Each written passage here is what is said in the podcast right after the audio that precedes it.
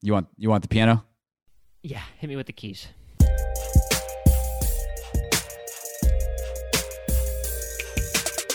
Welcome in to the final edition of Chasing Interesting before the 2020 election. Joe, we've almost made it. Hey, I was getting worried. I thought like we were going to leave everybody. Yeah, it, it is the last one before next Tuesday's election, which is uh, pretty top of mind across the board. Uh, that's Craig Hoffman. I'm Joe Girard. Lot of stuff to handle today, and thank you as always, Craig, for for joining and to our listeners, to people who want to be a part of our podcast. You know, thank you. Thank you for, for listening. We love that. I love how you've now commandeered a podcast that I created. Thanks for joining your own podcast, Craig. You're welcome, Joe. You're welcome. Oh, that's just fantastic. Fantastic. All right. Uh, coming up on the show today, the election is actually not the top story. That is because COVID cases are on the rise around the country. So we'll talk about that, some of the things that might be happening in the next couple of weeks, how the election could affect all this. I'll, I'll go ahead and say, foreshadowing. I don't believe that it's magically going to disappear the day after the election. Just throwing it out there. The president said that might happen. I I don't think he's right in that regard.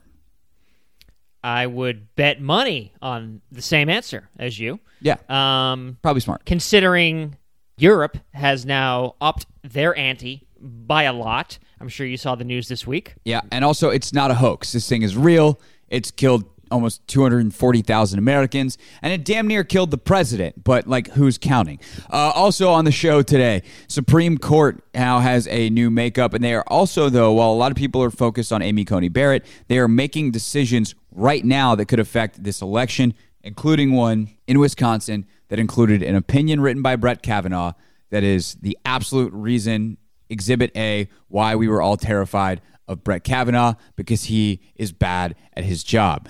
Also, uh, what is happening in Philadelphia and why I'm kind of going to defend Kim Kardashian. Oh. That's coming up in Welcome to My Lawn. But we start, as always, with important and interesting. As we said, Joe, COVID cases on the rise. We talked about it a little bit last week. They were skyrocketing in Europe. They were starting to come up here. Now you are seeing some of the highest caseloads in the country. You are seeing extremely high positivity rates in a ton of states. Hospitalizations are up across the country. And this is happening obviously just a week before a lot of people while the, the early voting records are up there's going to be a lot of people that are they're mixing and matching over the next uh, or couple days to early vote and then ultimately vote on election day it is happening as we get enter november uh, over the weekend and thanksgiving and it's going to be less travel than usual, but there's still plenty of people that are going to travel for the holidays are coming. This is a serious, serious problem. And not to mention, it's cold and flu season as well. So the chances that everyone's going to be coughing and sneezing and not feeling their best and their immune systems are compromised anyway are already, you know, at a high this time of year. Yeah, and uh, so this week over in France and Germany, they've really stepped up their strict guidelines. They submitted a nationwide lockdown over in France, nearly as strict as, as it was for them back in March. People are allowed to leave their homes for school, essential goods, and work. That's really it. Um, and if their employer says it's impossible to do the job from home, they obviously go to work. And go ahead over to Germany and Italy, same kind of deal. They're doing a partial month long lockdown. Uh, Germany, they're taking all their restaurants, bars, gyms, concert halls, theaters, and they're closing everyone down starting November 2nd. So they were the first to kind of see what's happening with COVID back in February, maybe late January, and then it hit us. Don't you think it's going to be the same for us here, Craig, in the States? It's going to happen. This is what's happening. We need to act now. Kind of, but it's actually already happening. And also, we are way dumber about COVID than they are. So it's going to be worse here. And so, yeah, it we're going to follow their curve, but we're already starting from a higher floor. And that's obviously hugely problematic. We don't want everybody to be sick. This sucks. This sucks that people are continuing to lose family members, that people are continuing to deal with the, the hospitalizations and, and all these kinds of things that are happening that are really serious. This isn't a political issue. I mean, it is a political issue, but it, it's also not. It, it is a real life, you know, problem that we are encountering here. And the lack of leadership is causing huge problems. And that leads us to the, again, I'm I want to talk about what is happening with politicians, but I don't really care as much about the politics. I think people have decided a long time ago Trump is bad at handling COVID. I trust Biden more. If that is their number one issue, they're probably voting for Joe Biden in the election. I don't think we need to belabor that point. But Donald Trump right now and his administration are still in charge, so we need to talk about the absence of leadership and what it actually fundamentally means. And I actually read Joe this morning an article in El País, which is a Spanish newspaper. Uh, I read the English translation because although I have been uh, doing the occasional Babbel, I don't speak Spanish. No hablo español. Solo un poco. But it was really, really good with some of the latest science on how this disease is spread and what preventative measures can be taken. And what they found is one, as usual, and actually, really, I'm going to say number two, masks work. But really, even more importantly than masks is ventilation you know, this is why being outside and getting together outside, if you're going to get together with people, is so important because the aerosols, these very tiny microscopic particles that carry the disease, disperse almost immediately when outdoors. They can't just gather. If you're you're indoors and there's no ventilation, then the air is stale. They just sit there. And then if you're in the same space and the longer the exposure, the more eh, a positive person is putting that out into the air and then you potentially become infected. So, what this tells us is the best, most effective ways that we could reopen, that we could have some semblance of a normal life, is to invest in ventilation, especially now that it's going to be cold outside and we're going to want to be inside. So, we need proper ventilation indoors, something that will keep the air particles moving and filtrate it and we need to be masks. And this is why places like restaurants have been linked to so many, and bars have been linked to so many cases because those places don't have that.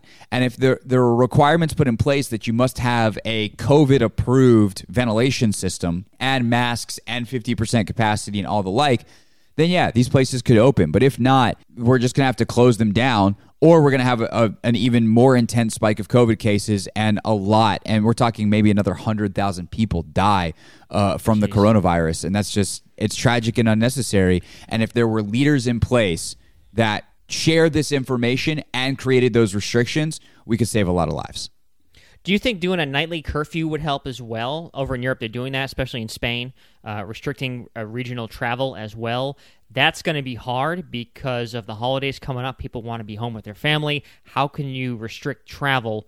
When this is all happening. Yeah, I, I, think they work because they like. There's nothing magical about night other than you know, hey, that's gonna keep people out of bars probably um, if bars are open, and it and it does limit the amount of interaction you have. So if you're trying to think about this in terms of limiting spread, the less time that different groups of people that otherwise wouldn't interact are together, the more you can restrict that, the more you're going to help prevent the spread of the disease. So if you kind of limit the window in which people can have that interaction and a potential infection can happen, then yeah, it's going to work. It sucks for the businesses. It sucks for people who you know, if you work and you're an hourly worker and all of a sudden your shift ends at eight instead of 10, like that sucks. I'm not saying that there's not an economic impact. And I think there might be more effective ways, such as the investment in ventilation systems, to do some of this kind of stuff. But, you know, the, the biggest factor outside of like the, the masks and the ventilation was the length of exposure in this article that I read in El País.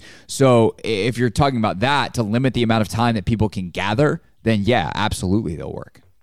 Yeah, no, I, I agree. Look at 83,000 new corona cases over the weekend. Midwest and Mountain West hit very hard. We can say because of weather, because of cold temperatures, people are staying more indoors. 15 states added more new cases last week than any other seven day period since this started.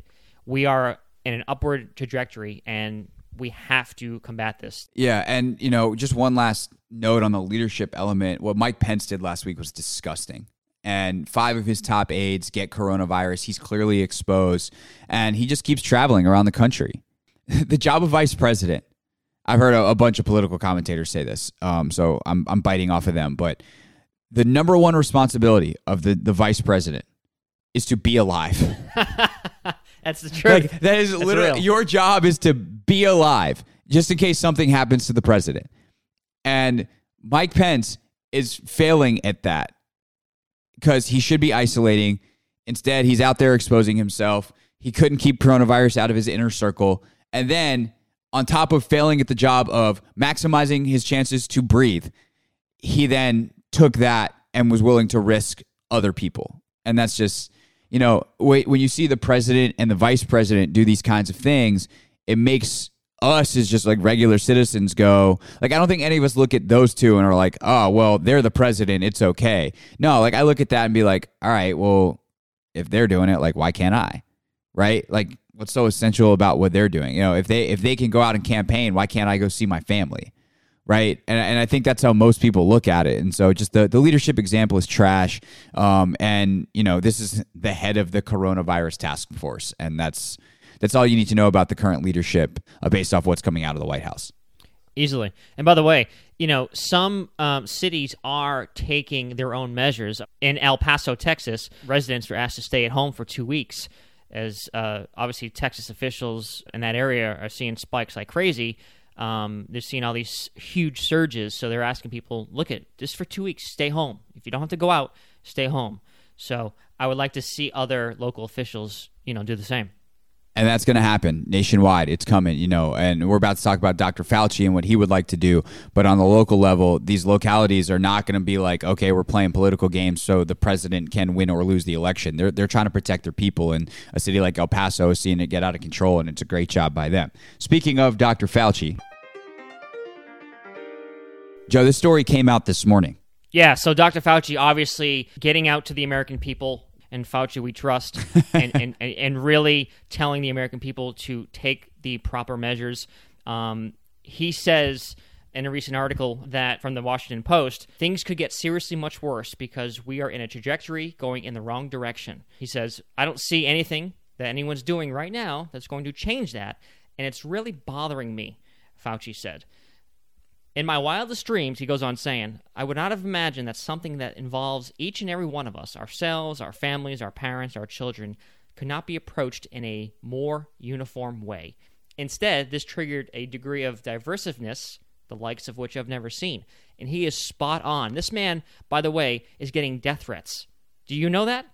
His family yeah. is in tr- like they come after his wife and his children have been harassed. He has a security detail. What is happening? This is the culmination of the anti-intellectualism that has been a pillar of the Republican Party and the American conservative movement since I mean really its inception, but in hyperspeed over the last decade, two decades. Um, since Barack Obama came on the scene, and and I mean, you could argue going all the way back into the '90s, and, and maybe even all the way back to Reagan. But just this push against science, this push against intelligence. I mean, again, like if you want to take it to the Iraq war, like we went to war in Iraq because they ignored intelligence, because they had other things that they wanted to do. And Dick Cheney got away with it um, to the extent that they got away with it, but it's the expense and cost of thousands and thousands of American lives and thousands and thousands and thousands and thousands and thousands of Iraqi lives. So you have an anti-intellectualism push. And so now you have a scientist in dr fauci and a health expert in dr fauci who's been so widely respected over a five decade career in which he's worked for five different presidents and he's getting death threats and people don't believe him. And people are like oh i believe the president over the expert it's it's the politicization of everything and, it's the politicization of science that's just and it's really harmful because science doesn't care whether you believe it or not. Science is real and you're going to die. Like if you get coronavirus and you've got a comorbidity or you don't get proper treatment or whatever the case may be or maybe you just get unlucky. Maybe your case is so severe and you you did everything right. Maybe you you are just trying to hold on to, to vote for Biden. Maybe the last thing you do is fill out a ballot to, to vote for Joe Biden and then you die of coronavirus, but you believe the whole time. Science does not care. That's what's happening here is just the the anti-science push that is taken mostly hold in things like climate change, but also the anti-vax movement, also an anti-intelligence that like anti-expert that has taken hold in many many ways including the actual literal intelligence community that is just it, it, it's so out of control and joe i'm curious your thoughts on this part of it if you're Fauci, if you, I, I, like we sit here and go like, "Hey Fauci, you're brilliant, but like welcome. This has been going on for months."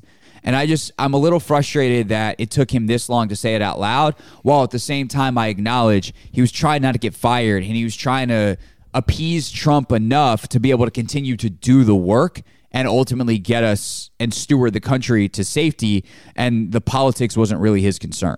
No, I, I agree. I think this is obviously something he been wanting to say for a while. Look, at have you noticed that he hasn't been really doing any official White House events or doing when Yeah. they do the coronavirus updates, which I don't even think happen anymore. And he told 60 Minutes that they blocked him Right, from doing right. all that stuff. For a long time, Trump always would say nice things about him, but recently he now is calling him, um, I don't want to say an idiot, but uh, I mean, he literally called him an idiot. did he really? Yeah, he's. It, I, he said like these idiots like Dr. Fauci. Yeah, in an interview a couple weeks ago, or within the last like ten days. So yeah, Trump. The the tide has turned, and maybe that's. I, I think the combination of that, where Trump has been so outwardly vile, and the fact that he knows that the election is around the corner, and that yeah, I mean, if Trump fires him between now and January, then he'll just continue to work in some private lab, and then Joe Biden will rehire him on day one. So like at this point you know, as long as Biden wins the election, which I don't know, I don't think Fauci's checking the 538 polling every day, but I don't know, man. Like it, it's it's it's really interesting to see him admit this at this point because he's had to have known this for a long time. Like he's had to feel this, or maybe he's just so focused on the work that like he was naive to the politics. But at this point, like it's inescapable. Absolutely. And with the election next week, I think he has to come clean on a bunch of things. And this is his stance. The guy's been in the game for a very long time, working for five presidents. So, you know, he has he has credentials. He knows what he's talking about. And the American public knows it. Like the American public knows it because he's got some of the highest approval ratings. You know, they've dropped a little bit because some people suck and don't believe in science. But generally, like his approval rating is way higher than Trump's. Oh yeah. I don't doubt that. Yeah. Yeah. But don't don't by the way, not according to Twitter, Trump says he's his approval rating is 92%. Joe, I don't know how to break this to you. Our president is not very bright, and he does not live in reality. You're fired.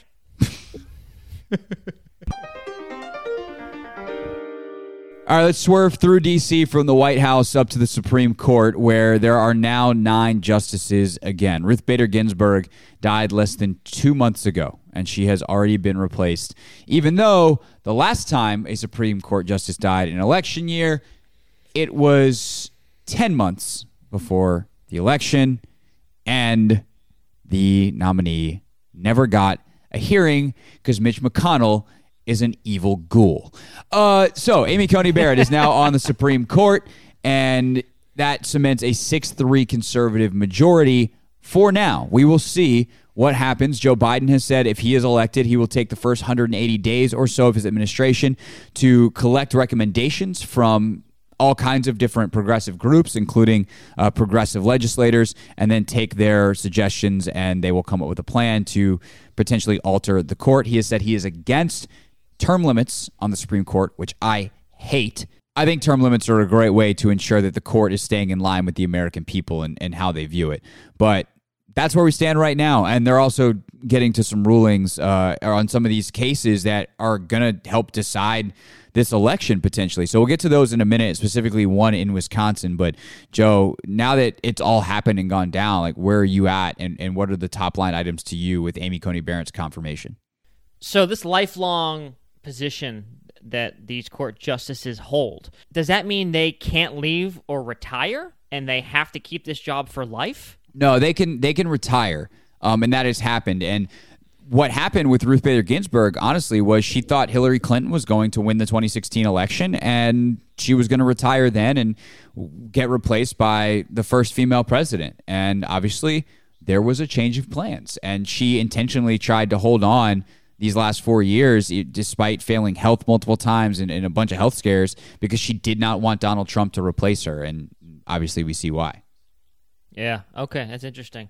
And then so four years ago, because I, I just can't wrap my head around this, we we we lose a, a Supreme Court justice during an election year. Mitch McConnell's like, no, no, no, we got to wait till after the election. So that tends to go what, like you said, ten months. And here we are, two months after Ruth's passing and they've already replaced it. So how is it that okay now, but it wasn't okay four years ago? Like, no, seriously, explain to me how that is doable. Because all Mitch McConnell cares about is putting conservative justices on the court. It's not okay. Like that's that's the point. They stole a seat. They stole Mer- they, they really stole two seats. They stole Barack Obama's ability to fill a seat while we were still in the earliest portions of election, like you're talking Republican primaries were happening. Donald Trump wasn't even the presumptive Republican nominee yet when Merrick Garland was supposed to get hearings and get voted on. And he was probably one of the more moderate and most qualified judges that had ever been put forth for a Supreme Court nomination and would have, in a nonpartisan era, been a 100 to nothing vote of approval had he gotten an actual vote. But because the Senate majority leader gets the full control of what gets voted on and not in the Senate, Mitch McConnell didn't even bring him up for a vote, wouldn't allow him to have a hearing. He sets the agenda. It's a reminder that elections have consequences, that the 2014 midterms had consequences. And so, yeah, that's that's the answer is Mitch McConnell only cares about power and he used the power that he had to put hacks like Brett Kavanaugh on the Supreme Court. So that leads us to Brett Kavanaugh being on the Supreme Court and writing one of the sloppiest, disgusting, ridiculous, out of touch, factually inaccurate opinions in the history of the court. And this article uh, I'm reading from is in Slate and it is simply titled Let's Count All the Errors and Lies on Brett Kavanaugh's Defense of Voter dis- Suppression. So, a lot of states right now, you have Republicans in some, Democrats in others, suing to try to either get votes eliminated or votes counted. Democrats are suing in many states to try to make it easier for people to vote. Republicans consistently, this is not me being a partisan, these are the facts of the cases, are trying to make it harder to vote to quote unquote fight voter fraud, a thing that has time and again been proven not to exist. So, in Wisconsin, there was a law that got challenged that said votes had to be in by a certain time on election day, mail in votes, as opposed to postmarked by election day. And Brett Kavanaugh, in its defense, wrote that that was fine. And he made a comparison to people showing up to vote, for instance, on election day. And they can't show up at midnight when the polls close at 8 p.m. and expect to be given to vote. That deadlines are allowed. And the the analogous in-person thing would be showing up versus actually being allowed to vote. If you show up at 7:57 p.m. and the polls close at 8, they have to let you vote. It doesn't matter if there's a 4-hour line. As long as you are in line to vote before the polls close, you are legally required to be allowed to vote. So if you cast, so it is essentially a submission deadline. There are no rules in person that limit the actual like when it is counted number. And yet, that's what Kavanaugh argued. It's a completely disingenuous bullshit argument. Another challenge was that this rule was changed late in the game. He referenced Vermont and said Vermont has made no changes to their laws, where actually Vermont just allowed a massive amount of more votes. I believe it was the universal mail in voting in their election, and that was changed over the summer. So there's just lies, there's disingenuous crap, and it just shows. And he also, by the way, this was the other big one. He cited as some precedent some things that happened in the 2000 election, Bush v. Gore, a case that at the time when the Supreme Court ruled on it, that they said never use this as precedent. This is a one time only. We're deciding this for right now. Do not ever reference this case again. Yet Brett Kavanaugh did, which is extra fucked up because guess who was a lawyer working for the Bush team on that case for the Supreme Court? Ooh. Hmm. I don't know. Definitely not Borat. Who? Uh, it would be Brett Kavanaugh. Oh, shit. So he referenced his own victory in court. Fuck that guy. I have nothing to add to that point. Another story coming out of Philadelphia this past week, not getting as much attention as it should, and like other of these type of situations that have in the past. Uh, Craig, you can indulge a little more on this. Yeah, it's a, yet another case where the case for defunding the police due to an inability to handle situations, specifically involving people of color and the mentally ill, comes to the forefront and ends tragically. Uh, Walter Wallace Jr. was having a mental health episode. His family called the police and they showed up. And instead of eventually being able to help him through the mental health episode and, and getting him where he needed to be safely and alive, they shot him. He was armed in that he had a knife, but again, you're talking about a mentally ill person and there were no tasers used, there were nothing. Instead, he was shot. I believe there were 10 shots fired. And had a paramedic who had a mental health background showed up, or a social worker showed up, or anybody that did not have a gun, he does not get shot. And you can say, well, what what if he stabs someone? Like if he stabs someone and killed them, yeah, that'd be terrible. Um, but the chances of that happening versus a trained professional being able to navigate the situation successfully, which happens a lot in a lot of places, that, that's probably how that would have ended up. So it's important to note this because of COVID and the election and all these things. It's not getting the attention. There are protests and there are things happening in Philadelphia, but it's just another reminder, Joe, of two things. One, people who suffer from mental illness, and even while they are having a mental health episode, are still people and they deserve to live. And two, the police are unable to take care of those situations, which is why funding needs to shift away from the police, where the police are expected to solve every problem, to people who can solve problems in other ways. And I, I just wanted to flag that this week because I think it's important to continue to say that and to not let something like this go by because there's something else happening in the world that affects a lot of us with the election and obviously with COVID. And with that, of course, we segue right back into the election. So uh, we did want to touch on it. It is the last show before the election. And so, Joe, question time. What are you most confident about in this election with less than a week to go? What gives you hope? What gives you any f- good kind of vibes and feelings? You know what gives me hope and my most confident piece of evidence is that 75 million people have already casted their votes, which is more than half the total voters from 2016, and we're still, you know, days away. That is a shit ton of people. People are aware, they're focused, they want to submit their votes, they want to be a part of this process. That's what I'm most confident about is that people are voting, and it's wonderful to see. Yeah, I think the thing that gives me the the biggest confidence is the turnout. One, like like you said, there's just more of us than there is of them. And if more people vote, the percentages are going to slightly shift towards Democrat because that's how democracy works. If more people are involved and more people have the same beliefs as one side, that side's going to get more votes.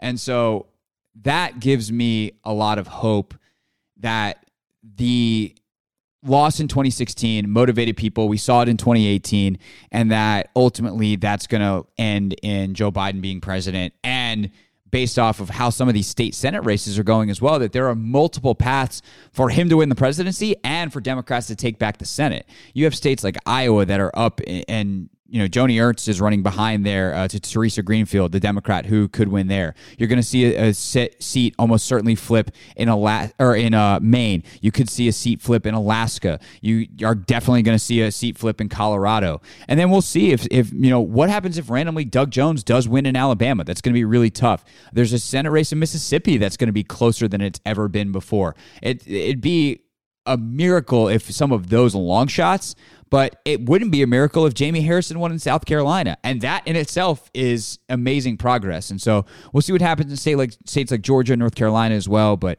I, I do think that we're getting to a place where a, more representative democracy is, is going to come. What scares you the most, though, with a week to go? Because to me, it's these court cases. It's that in states like Wisconsin and Pennsylvania, which are, could potentially have razor thin margins, that the naked ballot thing in Pennsylvania that we talked about a couple weeks ago could discount some votes and swing that state. That votes getting in too late in Wisconsin because of the Supreme Court ruling uh, are are gonna be the difference in go, it going red or blue. That's what scares me the most is that people are gonna vote and their votes are to get stripped away. And that's not only to potentially change the election, but could discourage them from voting in the future. You know what scares me is that Mitch McConnell is reelected. That's what's going to scare me because this. I mean, w- what are we doing? Like he and he's from Kentucky, so we need people. All our listeners in Kentucky, which is a shit ton of them, we know that they need to stand up and get this man out of here. He's he's a big problem. He's got to go, and hopefully, at the very least, if he, he is up for reelection, Amy McGrath has not really run a great campaign in Kentucky, and he's despite the fact that McConnell has the highest disapproval rating of any senator in the country. He's got enough of, of approval in Kentucky that he keeps getting reelected, and it's Kentucky, and so it's the reddest of red states. Uh, just about it's in the that top ten of red states. So um, it sucks. It's not how this country was designed. That a one one senator from a random state that doesn't match the demographics and the views of the rest of the country gets to have this much power. But that's why we need to win the Senate and take the gavel out of his hands. And if he's the minority leader, he can be a pain in the ass, but he doesn't have the power that he has now as majority leader. Right. Hi! Welcome to my lawn. Joseph, did you see what Kim Kardashian did over the weekend?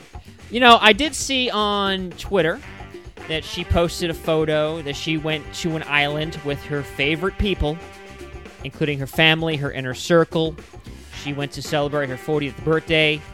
Uh, everyone was all dressed up. You can tell it was very ritzy. Um, and people literally lost their minds. They that did. she was posting these kind of photos, and especially during these times of coronavirus. Here's my deal. To me, it wasn't a, an issue. It wasn't a big deal. I can see how it. She was tone deaf though, and really didn't read the room much. And I know you kind of lost your cool about it. Well, I didn't lose my cool at her. I lost my cool at the people losing their cool. I will agree with you. Hey, Kim, you're a billionaire. People are really suffering. Read the room. And posting about it on Twitter, not great. But I will say this one, that is an amazing way to celebrate a birthday. And if you can afford it, God bless you. Because you want to know what I did for my 30th birthday just before the pandemic in February? I got all my friends together in a place that I could afford, and that was the way I wanted to celebrate. I wanted to be surrounded by the people that I cared about the most. I didn't have the finances to fly us all to a private island, and it wasn't during a pandemic where I had to ask everybody to quarantine first and get tested and all that kind of stuff. But the idea of, hey, all I want for my birthday is to be surrounded by my friends and family. Like, I can't hate on that because I did that. And I don't think that's really what people are hating on. They're, they're hating on her posting about it. But I will say this about Kim Kardashian if you're mad, it's because you care. And because you care is why she's rich, so it's your fault. I have not ever cared one iota about the Kardashians. It is not in my nature. And honestly, it pisses me off that they're famous because they are famous for being famous. And that involves people caring about other people's lives at a level that is insane because it has no impact on them. The opposite of love is not hate. The opposite of hate is not love. It is apathy, is the opposite of both. And so the difference is that I literally don't care. I've never watched their shows. I don't invest in them. I'm not emotionally invested. The only time you're ever going to see me worked up about a Kardashian is a time like this when everyone's like, ah, Kardashians. And I'm like, I don't give a fuck. Get off of my timeline whining about a rich person having a birthday party. Don't care, and she won't be rich. The end of rant. Boom shakalaka. That's a weird retort, Joe. Boom shakalaka. All right, we're done. And now, sports. Los Angeles has another title, Joe, which is exciting, except for nobody's talking about it because of a red bearded man with coronavirus. Poor Justin Turner. Not. So the dude gets diagnosed positive with corona during the game this week, which Dodgers, big ups to the Dodgers here in LA. Lakers won, Dodgers win. It's a big year for Los Angeles sports. Anywho, Justin Turner gets COVID during the game, comes back out to celebrate the victory with his teammates, and now there's a full investigation from the Major League Baseball organization for refusing to adhere to the rules, Craig. My biggest question in this investigation is how the hell did Justin Turner get COVID 19? Every other sports organization that has gone into a bubble has had zero positive cases. We had none of the NWSL. When MLS went down to Orlando, everybody that got to the bubble safely, they didn't have any tests. When uh, the NBA did their bubble, WNBA did their bubble, zero positive tests. Major League Baseball has no positive tests. Everyone behaved themselves. Nobody broke the bubble. And in the playoffs, they were in a bubble, or the last couple rounds of the playoffs, they were in a bubble. And all of a sudden, on the last day, on the day of the clinching game, they get test results in the eighth inning, which why you're playing the game before the test results, I don't know, but let's ignore that for a second. How the fuck did Justin Turner get infected in the first place if he was inside of a bubble? I don't understand that. But he did. So now he goes back out. And I I empathize with Justin Turner on this level. Turner's been in the Dodgers organization for the better part of a decade. He's been a part of the, the build there. He has been a part of some heartbreaking losses in the World Series, including one to the Astros, where we now know that Astros basically stole the World Series in 2017. And I get wanting to celebrate, but you just got to wait two weeks, man. You just have to go, hey, it's the stakes are too high. And I'll see you guys in two weeks.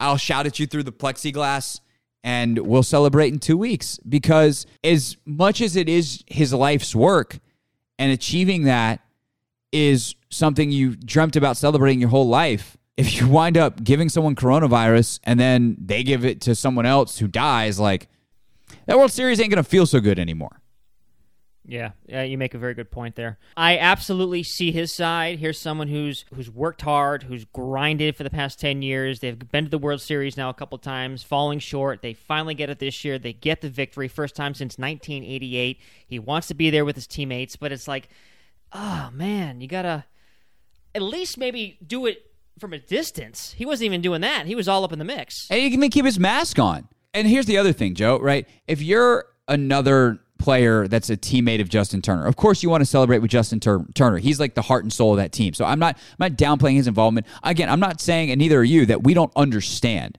why he wants to. But you don't always get things that you want in life. And 2020 has been a year of not getting what we want in life. That is part of this pandemic. But if you're Turner, or if you're a teammate of Turner, and maybe you have an incredible bond with your father over baseball. And for you celebrating that World Series, all you want to do is leave that bubble and go celebrate with your dad. But your dad's high risk. Now, because you've been exposed to COVID, thanks to Justin Turner, you can't go celebrate with your dad. So, while yes, Justin Turner, because he's the one who has COVID, gets quote unquote robbed of celebrating, not even quote unquote, he gets robbed of celebrating. Him being selfish robs others from being able to celebrate. And that's that's being a shit teammate. And so that's why this, this honestly bothers me a lot. Like I'm mystified as how he got it. And would it suck if he set out the celebration and then all of a sudden it turned out to be a false positive or something? Like, yeah, but that's 2020. We don't always get what we want. That's life. We don't always get what we want. And it's just it's so selfish from Turner, man. And it's just it honestly bothers me at like a a spiritual level. You know, to say it again, 2020, the year that we're not getting what we want. I mean, that's just across the board. And a lot of people have been selfish, and this is just another example. Look good, feel good, do good. Look good this week. I got it, Joe. Uh, I was watching, as I do every week, John Oliver's show, and I just wanted to make a, a recommendation to watch his segment on asylum this week. Again, there's so many things that we're not focused on because of COVID and because of the election. But the asylum process is something that is really important to our nation as a example for the world and as a safe haven for the world. If you think of the the message on the statue the message on the Statue of Liberty and the ideals that that's supposed to represent of if you're in trouble somewhere else, come here, we'll take care of you. And the asylum process is really how that's supposed to work. And Donald Trump and his administration have absolutely wrecked it. And John Oliver did a great deep dive. It's not as funny as some of his other shows, but it's really important. And I think it's a really stark reminder of the stakes of this election beyond COVID, beyond just common decency. But there are people's lives are on the line in so many ways if Donald Trump is reelected, and merely having someone else in charge of the federal government while there's a lot of stuff that happens at the local level, that leadership is important. And having Joe Biden there would, would save a lot of lives. And, and this process is one way in which those lives could be saved. Yeah, I have not seen this. I've heard uh, from multiple people this is a great watch. So, very excited to check this out actually this weekend. Feel good. Joe, you are about to travel back to the East Coast mm-hmm. from Los Angeles. Indeed. And that means leaving your garage gym, which has done you very well with some help from P90X. Indeed. So we have a goal today during Feel Good. Yeah. We need to create you a workout plan. That's a great idea because I'm going to go back east. I'm not going to have the same resources I have here at the house in LA. So I need to come up with a plan to still keep it moving, to still break a sweat every day.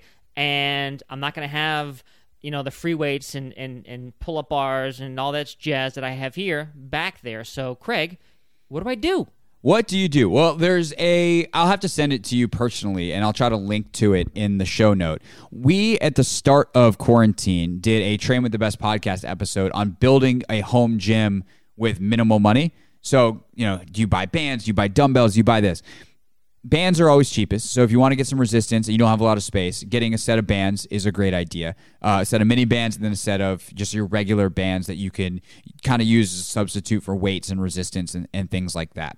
Also, getting creative is good. And if you're talking about breaking a sweat and getting some cardio in without being able to go outside as it starts to get cold and running, I would definitely check out some of the boxing gyms and see if they have Instagram live workouts. Places, you know, here in DC, my friends at Bash have some. Uh, Rumble is more nationwide; they have some, and I'm sure many other boxing type of gyms have put workouts online. But if you want great cardio that is can be done in a small space indoors, cannot recommend boxing enough. From there, it's a lot about, you know, from like a muscle building standpoint, doing things slowly, time under tension. You know, doing push ups and, okay, I want to see, instead of how many reps can I do in 30 seconds, like everyone does the HIIT workouts, right. how few reps can I do in 30 seconds? So building that time under tension and control is going to help you not lose a ton of muscle mass and be able to make lightweight heavy as opposed to having heavy weights to play with. So those are some of the, the things that I would keep in mind as you start your workouts here uh, in old Eastern time. Yeah, no, no, it's great because you know it's going to be cold. I, I got to keep it moving. Um, even going outside to do workouts, running might be challenging. I'm not going to be going to a gym because they're pretty much closed back there, from what I understand. So, uh, good tips. You are very smart. Thank you, sir. Thank you. Do good this week. Hey, here we are, Halloween weekend. I just want to say a quick PSA for our friends who are actually going out trick or treating. Be kind to the trick or treaters this year. Not everyone's going to go out. People are still very sensitive to, to, to being outdoors with Corona and whatnot. But if you are going to do trick or treating, obviously mask up, keep your distance, have a great time. For those who are giving out candy, go above and beyond. Go out and get that top shelf candy. We're talking the big bars, people, the good stuff. Um, if you want to answer the, the trick or treaters at your door with a mask, of course, I recommend that. Maybe in a hazmat suit. That's always fun. Wave to the parents from afar. Hey, look at little Johnny. I think we should all have signs that say, no parents beyond this point. Yeah. Right? Like, adults, you have to stay back. I'm not going to put you at risk. You're not going to put me at risk. We limit the exposure. We open the door in our hazmat suit. We hand the big candy bar to the children. That's a great plan, Joe. And it's probably actually a lot better than my plan, which was to like be a pretend I was like a CIA agent and open the door, throw a candy bar as hard as I could at the child, and then slam the door. Be like, "Have a great Halloween." Yeah, that doesn't have the same effect. Look at people are trying to live somewhat normal lives, so let's let them have it. This could be great for morale, so let's embrace and enjoy it. Oh, sorry, I was uh, googling stock in hazmat suits. That's it, and that's all for this week's edition of Chasing Interesting. If you want to follow us on social media, you can get Joe at Joey Gerard on all of the platforms. I am at Craig underscore Hoffman on Instagram and at Craig Hoffman on Twitter. If you like the show, subscribe, rate, review. Apple Podcast, Spotify, wherever it is that you're listening right now. Obviously, we're there. We're other places too, basically everywhere you get podcasts. Joe, do you have any words for the people on the way out this week? You know, Craig, a winner never stops trying. This is Chasing Interest.